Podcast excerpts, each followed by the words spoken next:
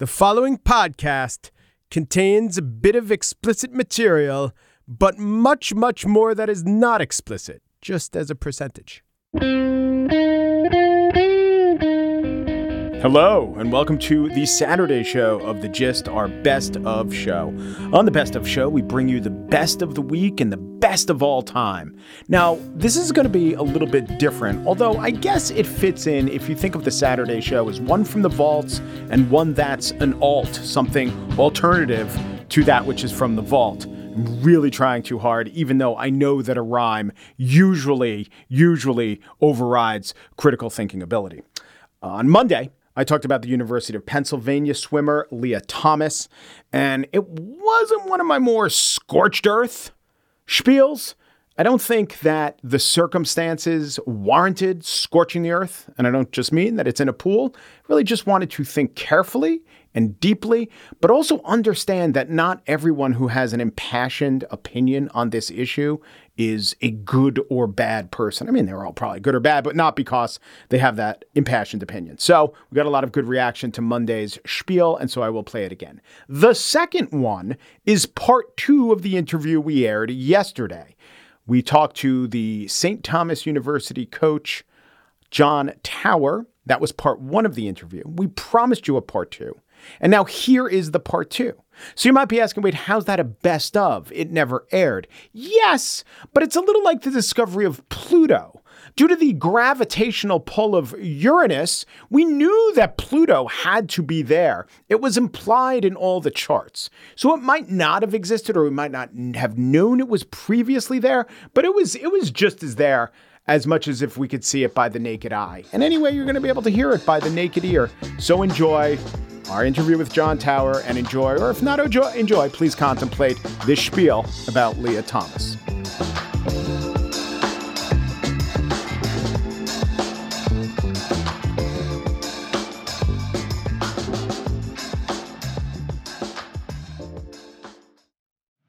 This episode is brought to you by the Jordan Harbinger Show. You've heard me talk about the Jordan Harbinger Show because it's one of my favorites.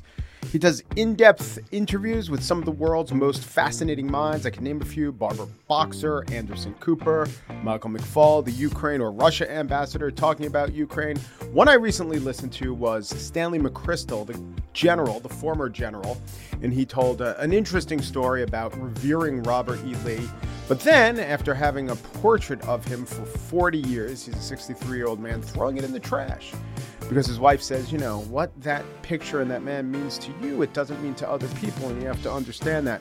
And then in the interview, they got around to the point where McChrystal talked about that interview in Rolling Stone magazine that pretty much ended his career, where uh, got to the desk of Barack Obama and it had McChrystal saying, unflattering things about the war effort and just how he talked to his wife and how they decided not to be bitter and not to wallow in it. He could have taken some shots at the process, the reporter, or the president at that point, but he didn't. It was just an overall good interview. It was facilitated by Jordan's excellent interview style. Whether Jordan is conducting an interview or giving advice to a listener, you will find something useful that can apply to your own life in every single episode of The Jordan Harbinger Show. That could mean learning how to ask for advice the right way or discovering a little mindset tweak that changes how you see the world. Search for The Jordan Harbinger Show. That's H A R, like the first three letters, and hard, B I N G E, as in how you'll want to catch up on all the episodes on Apple Podcasts, Spotify, or wherever you listen to podcasts. And now the spiel. Here is how this week's Sports Illustrated story begins. Fresh off her final practice of the week, the most controversial athlete in America sat in the corner of a nearly empty Philadelphia coffee house with her back to the wall. Most controversial. For some, her name will be meaningless, but for others who don't recognize names like Kyrie Irving, Ben Simmons, or Davante Adams, Lia Thompson rings a bell and presses buttons. SI describes the University of Pennsylvania swimmer as, quote, one of the most dominant college athletes in the country, and as a result, the center of a national debate, a living, breathing, real time Rorschach test for how society views those who challenge conventions. The ones who know Lia, who've heard the name on Fox, who've seen those segments on Tucker, or just who read with interest in the Philadelphia Inquirer, Rorschach test is definitely not the way to put it. Rorschach tests have no meaning. They're designed to be ambiguous. Lia's critics, or critics of the NCAA that allowed a transgendered woman to swim as a woman, do not believe the human body is a Rorschach test. They don't believe that there is ambiguity in what constitutes a man versus a woman.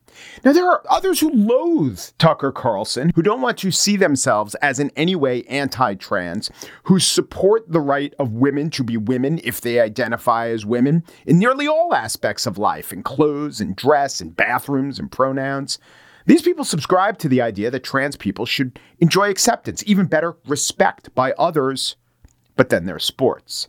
And not recreational sports, highly competitive sports, sports that decide scholarships worth tens of thousands of dollars, that at the highest level, the level in which Lia Thomas competes, sports that can confer the status of Olympic champion, can define legacies or careers. When it comes to sports at this level, fairness is a virtue that must be reckoned with. And the respect or acceptance or even admiration that we should give to a transgender person should be balanced against the fairness we give to all the other women, the vast majority of the women who depend on institutions that are the arbiters of fairness to stand up for them too. Lia Thomas, before her transition, was a good male swimmer. This season, she was great. And at the NCAA championship on Tuesday in Atlanta, she was more than great. She was the best woman in the 500 meters in America. Here at the end of this race, Thomas starting to pull away. At the bell, it's Lia Thomas moving away from Emma Weyant. Brooke Forde into third. Weyant right up there against that lane line. She's having a great race here, and she's going to get second. That will give her a lot of confidence. Remember, she's just a freshman. Lia Thomas pulling away over the final 150 meters. Thomas would go on to win by more than a second and a half over second place finisher Emma Wyatt, who, as you heard the announcer say, was only a freshman. True, but she and third place finisher Erica Sullivan and fourth place finisher Brooke Forde, they were also Olympians, silver medalists at the Tokyo Olympics. In fact, Thomas had beaten the best America had to offer in women's swimming, thereby establishing herself as the very best women's swimmer in America at the 500. The time didn't lie. Lia Thomas didn't cheat. She followed the rules that the NCAA laid out. She did 12 months of hormone replacement therapy and had her testosterone monitored to within the NCAA defined acceptable levels. When asked about this, the greatest swimmer in U.S. history, Michael Phelps had this to say. There has to be a level playing field. I think that's something that, that we all need um, because it's it like that's what sports are. Uh, and and for me, um, I, I don't know where this is going to go. I don't know um, what's going to happen. Um, I, I, believe that we all should feel comfortable with who we are in our own skin. Um, but I think sports should all be played at an even playing field. I don't know what that looks like in the future, um, but it's it's it's it's hard. It is, and critics of Phelps and transgender activists were hard on Phelps for his answer. He imperfectly tried to answer an extremely tough, if not impossible, question. Today, NBC published an essay by Cheryl Cooky, Purdue University professor of American Studies and Women's Gender and Sexuality Studies. Headline We should be celebrating Lia Thomas like we did Jackie Robinson. It would be charitable to call an analogy to Jackie Robinson merely imperfect. Maybe it's more like insulting.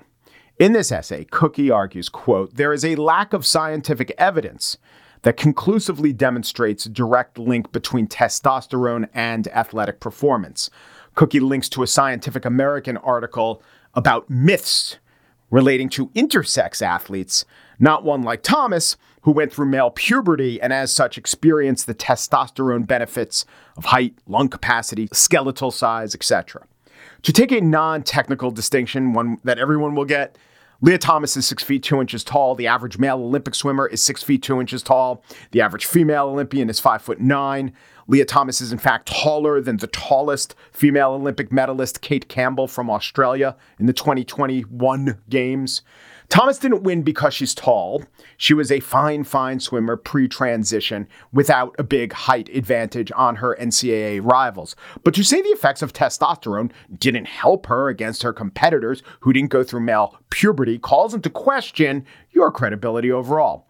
But the credibility of the anti Lia press should also be called into question, more even than that essay by the Purdue professor.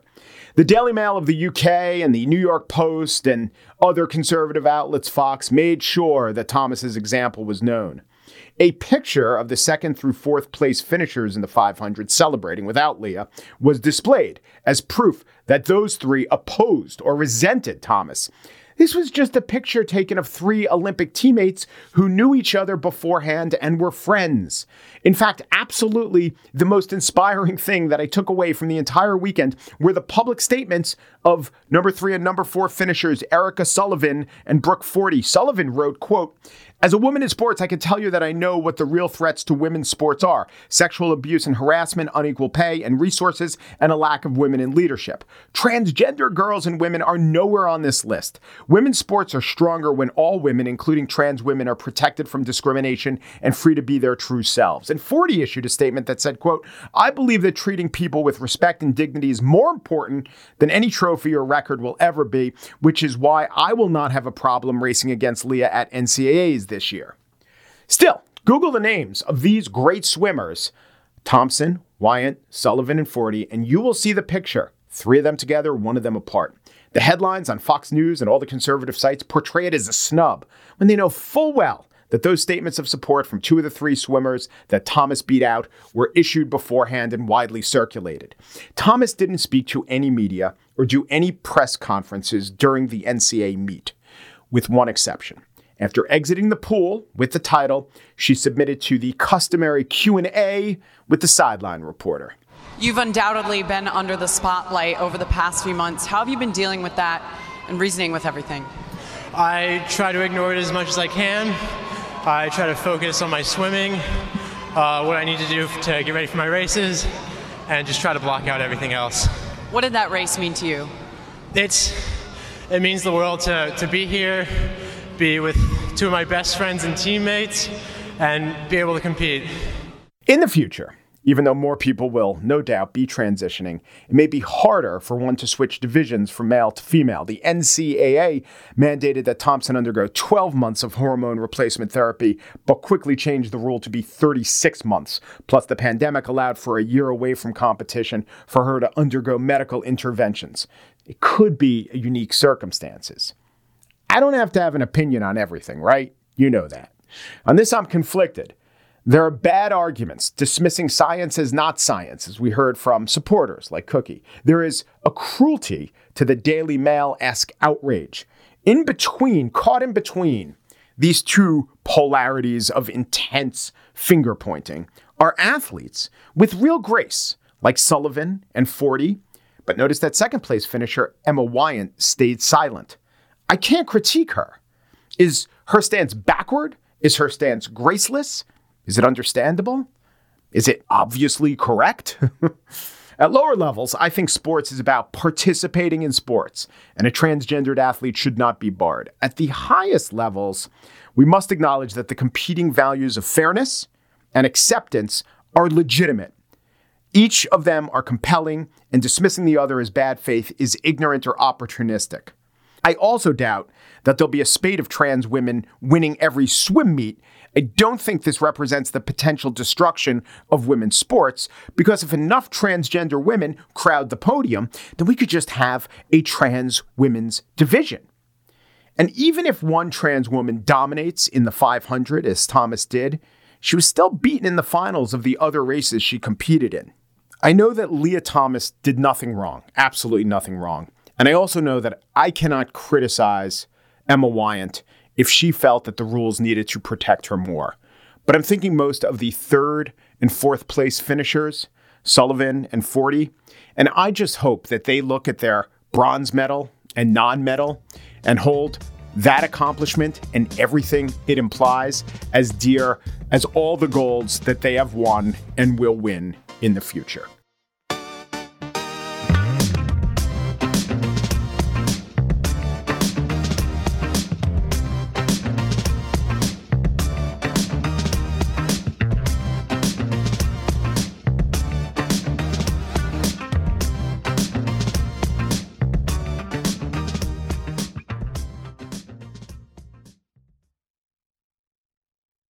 John Tauer is the coach of the St. Thomas Tommies, which play in St. Paul and up until this year played in Division 3. They leapt two divisions and now are competing with the best college basketball has to offer. I talked to Coach Thomas about being a Division 1 school and what that would mean in terms of setting goals. So at the start of the year, I, I was adamant with our team. We are not having and a couple of them came to me. A couple of our leaders came to me. They were confused and a little frustrated in October because they're like, Coach, you always give us three goals and we know what we're trying to do. You haven't done that this year. And I had to tell them humbly, that's because I don't know what our goals are yet. I know I want us to compete the way we always have, but I'm not going to tell you our goal is not to be in last place or to win a Division One game. Um, I think we had more process goals. Like we knew, for example, turnovers. We had been in the top two in turnovers the last three years in Division Three. Right, we ended up leading Division yes. One in fewest turnovers this year. So our Division Three players went to Division One and averaged fewer turnovers than ever before, which to me to me epitomizes them embracing who we are. And the only way we can have a chance is if we take good care of the ball and we trust each other. And so those things became important. But I've never liked talking about stats a lot with our teams. I think stats are good metrics, but I don't think you go into a game saying, don't turn the ball over because now you got an avoidance mindset and that's going to lead to, to failure. Um, so I'm long story short or short story long. I don't think we ever gave them a tangible number, but we did say at one point, We've got 30 games. We can't go to the playoffs. We're treating each one of these games like a Super Bowl. Every one of these games, win or lose. And in the past, we couldn't do that. In the past, every game we played, I'm thinking about what's that do to our strength of schedule? What's it do to our regional ranking? How's that going to affect our chance to host a playoff game? And this year, it truly was every single game. It's a clean slate, win or lose. Wow. So you are a psychologist and a professor thereof. All coaches, of course, have to have a practical understanding of psychology and a lot of them who i know they go beyond the practical. They read a lot of books or maybe even uh, you know take an online course. But was there anything from the academic literature that you used or draw drew upon this year? Well yeah that's uh, for good or bad right? My my work in psychology i think the players most freshmen come in and they think that means that i can read their minds and so I have to disabuse them of that notion early on that it just means I think too much and they should not listen to most of my psychobabble. And so I probably err on the side of talking less about that stuff. I think it permeates our program. Um, my research has been on intrinsic motivation. And so a huge part of our program is trying to recruit and develop players who absolutely love what they're doing and um, are passionate about being the best that they can be for their team. Mm. So in in terms of the way that we approach this season, I do think, you know, Carol Dweck wrote a great book uh, years ago, Mindset, and she talked about growth versus fixed mindset. And I think it's applicable to lots of sports, lots of business, lots of relationships. But I think more than ever this year, we were able to talk about how do we grow and improve because our players do really have this unique loyalty to our school and our program, but they also have an acute understanding of their role in this whole journey that in year one, the foundation they're laying, for example, this year, when recruits would come watch us play, they were well aware these are the same guys playing Division three, and they would see the excitement of the crowd. They'd see the way our team was competing, and to me, that those are moments that help build our program that you won't see until two, three years from now, but they're absolutely important. And so, um, I think there's a lot of psychological research on how do you deal with challenges with adversity and um, I, I, thought our players we talked about that a lot you know how do you how do you accept what you you know can't control and uh, control the things you can. So that's interesting. You, in recruiting and identifying players, you emphasized their intrinsic abilities. So coming in, uh, most of the work, well, I don't want to put words in your mouth, but it seems like you're saying most of the work was done because you recruited the right type of player who was going to be able to have the correct mindset for success at that level. Yeah, I don't. I don't think. I think coaches get too much credit when we win, and they get probably too much blame when we lose games. Uh, and that's part of being a leader in any organization. But I, I, there's no, you don't suddenly turn an extrinsically motivated kid into an intrinsically motivated one, right? right? I think it's far more important to evaluate and and identify. And then there are times, Mike, where you see a kid who's really talented, but maybe maybe he doesn't love it as much. If you've got that critical mass in your culture, so in basketball, for example, we've got 15 guys in our locker room. You can probably have a couple who don't love it the same way, and you hope that the other 13 bring them in. But if you right. do it the other way and you've got two who really love it and 13 that are in it for other reasons, extrinsic reasons, which can motivate people, right? Extrinsic motivators work. Um, but in terms of building a team, it's pretty tough to be great if most of your guys don't.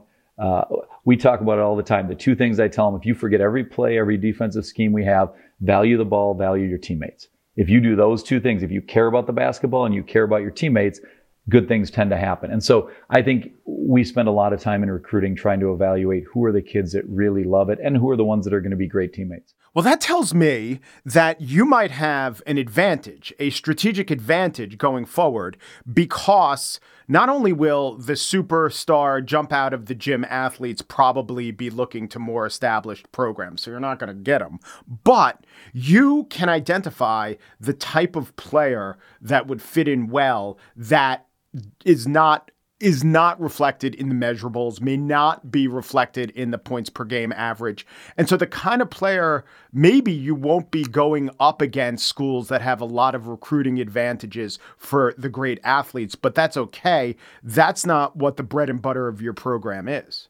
Yeah, you hit the nail on the head that the I think we know who we are. Number one, as a coach, you have to know who your institution is, right? Because no matter how good the player, if if he comes onto your campus and doesn't feel like it's a fit, and that could be socially, it could be academically, it could be the system that you run on offense, you can't spend most of your day trying to convince somebody they should be happy there. And so I think there's a huge part of that. Um, and there's also a reality of yeah, we. It, I had a kid's dad tell me his goal is to play in the NBA um, and be you know be an early entrant in the NBA. And I said, well, then we're not, the, you shouldn't be visiting our campus right now. Like either you're not being realistic about your son or you're in the wrong spot because that isn't it, right now where we are as a program. Now, 20 years, you look at a school like Gonzaga and what they've done over the last 25 or 30 years. People often talk about how quickly it's happened. It's really been a, a progression, right? They didn't have that many lottery picks even five, 10 years ago. And so we may be in that spot some at some point, but I think what we're building in Division One will largely be built on the shoulders of the guys who played for us in Division Three, not just physically, but in terms of the intangibles and the mindset they brought. I just had this vision. Tell me if it's a cliche or I've seen too many movies. You're a coach and you go to see some highly touted recruit. There are, you know, five or six other coaches, assistant coaches in the stands. You nod at each other. You all know them. You're you're all here to watch the guy who gets 25 blocks and uh, 25 points and eight blocks. But then you see another kid, maybe his teammate, maybe on another team, and he's good, but you know, he's the kid who's talking to everyone in the huddle. He's the kid who's playing in a way that doesn't show all the athleticism in the world, but definitely shows the leadership. And that's the kid you recruit. Did I just make that up from some movie I saw? Has that happened? no, that, that happens. Uh, I won't say all the time, but that absolutely happens. That in Division Three, I used to, I, I didn't joke about it. I was dead serious. I would tell our coaches, we want the third best player on the state champion team. because the state champion, the top player is going Division One, the second best player is probably going Division Two, maybe Division One, and the third best player is good enough to play Division Two, but he might want the education at St. Thomas. And he's also been in a locker room where he knows that 28 and 2 over the course of a season as a record takes guys diving on the floor. It takes a guy who is cool scoring eight points a game and taking charges. And so, no, I think that, and those are difficult things to find, right? Because it's, that's a nuanced look that if you watch a kid play eight times, you might really come to like them. It's hard in one game. Let's say I'm going to watch you play and you are the star. My eye is going to you and confirmation bias, all these social cognitive mm-hmm. errors that we make. It's hard to notice that other guy because I'm watching you wanting to like you, right? And then we get into all these other fallacies that, well, I right. walk away and I, what did I like about right. every Mike? turnover is explained, but every dunk is a justification of what we knew to be the truth. Yes. You got it. And it is an exercise in cognitive dissonance, right? Because I've got to justify, I may have flown across the country to see you and left my family for a couple days. So I really want to like you. Well, the odds that I'm actually going to notice this other kid. Now, that's where other coaches come in mind, right? Where other coaches are able to say, um, we think that this kid could help you at some point. Yeah. Um, is recruiting easier now that you have scholarships to give out? Yes, no question. Um, recruiting, I think, has become uh, well. When I say easier, we're going after a different kind of kid, um, a different ability, and the the ability to give kids a scholarship. Um, first off, I think is it's um, it feels great. I mean, the, the, the long and short of it, to tell a kid like, hey, you could come to St. Thomas and not have to pay for tuition, room, board, etc. Um, but I will say it's also more competitive, right? Because you're now uh, in the past, Mike, we would have, let's say there's well, there's hundreds of kids in every state. In the state of Minnesota, most of our kids that we recruited in Division three would have been somewhere 30, 40, 50, 60, 70 in the state ranked there. And the top 20 to 25 kids are going to Division one and two. Well, we're now like next year we have three of the top 12 kids in the state of Minnesota committed to come to St. Thomas. So that's mm that's a, a different caliber of player but you're also competing against other schools that are also offering them full scholarships. So, it's sort of apples to apples. Instead of convincing kids to pay forty thousand to go to St. Thomas compared to another Division three school, now we're trying to convince them to accept a scholarship at St. Thomas instead of accepting it somewhere else. So I don't know if you know this, but I was there for your first win. It was pretty random. I, I was sick of the pandemic. Sports were being played live, and at a at St. Francis in Brooklyn, near clo- pretty close to where I live. They were playing a game. I love to go to small gyms and see who they were playing. it didn't even register me register with me who or what St. Thomas was. But as I was there, I started reading about St. Thomas and I was kind of blown away.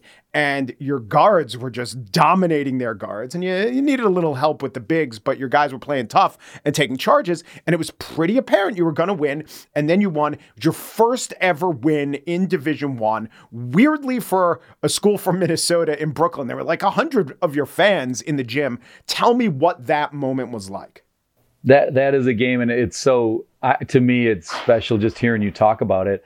Um, that's a game that I'll never forget. I mean, our players, we walked to and from the game. There was snowing, I think. It was. Oh, yeah. There was this stupidly ridiculous hailstorm, which even though you're used to snow in Minnesota, it was, it was act of God type stuff. Yeah. Yeah. And, and their small gym, which we had ironically practiced in three years earlier. We were playing Brooklyn College, a Division three school, and St. Francis was kind enough three years earlier to let us practice there. And I remember one of our guys commenting on what a quaint small gym this was for a Division One school.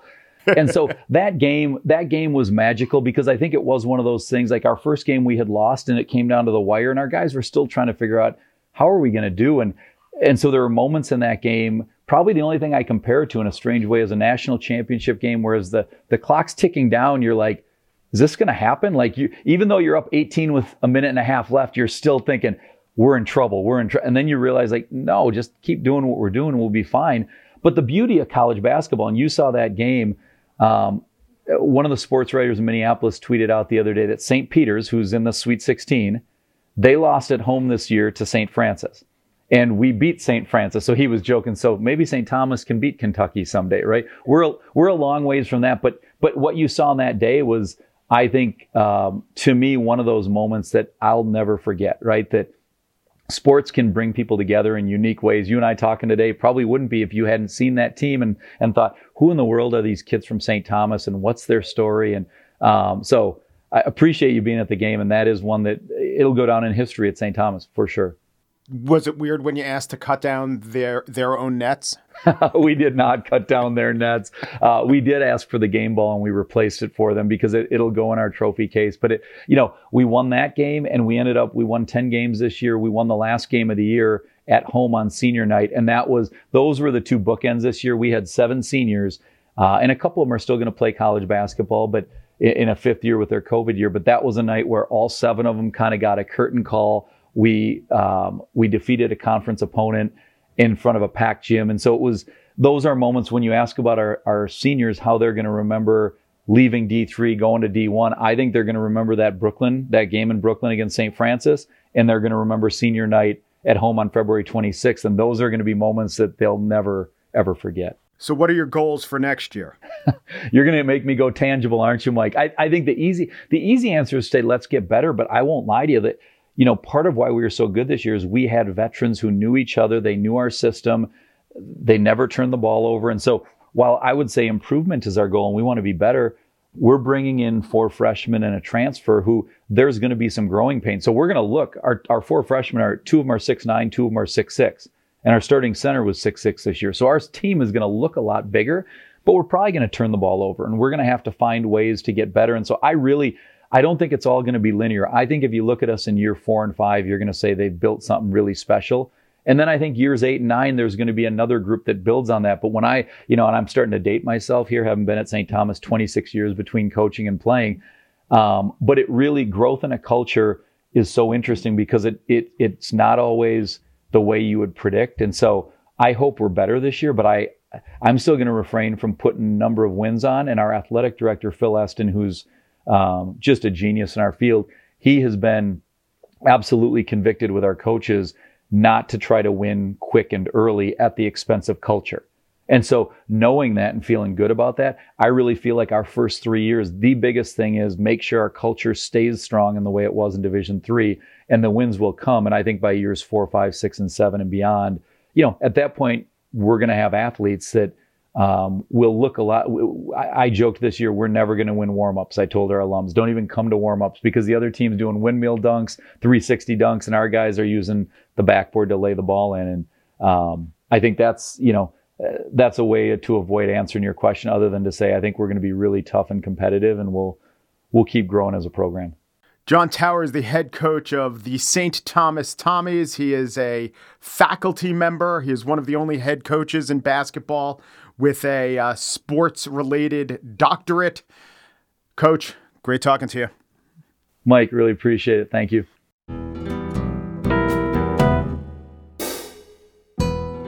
And that's it for today's Best of show. Thank you to Corey Wara, assistant producer, and Joel Patterson, senior producer of The Gist. And as always, Michelle Pesca, whose actual title is COO of Peachfish Productions. Umpru Depru Dupru, thanks for listening.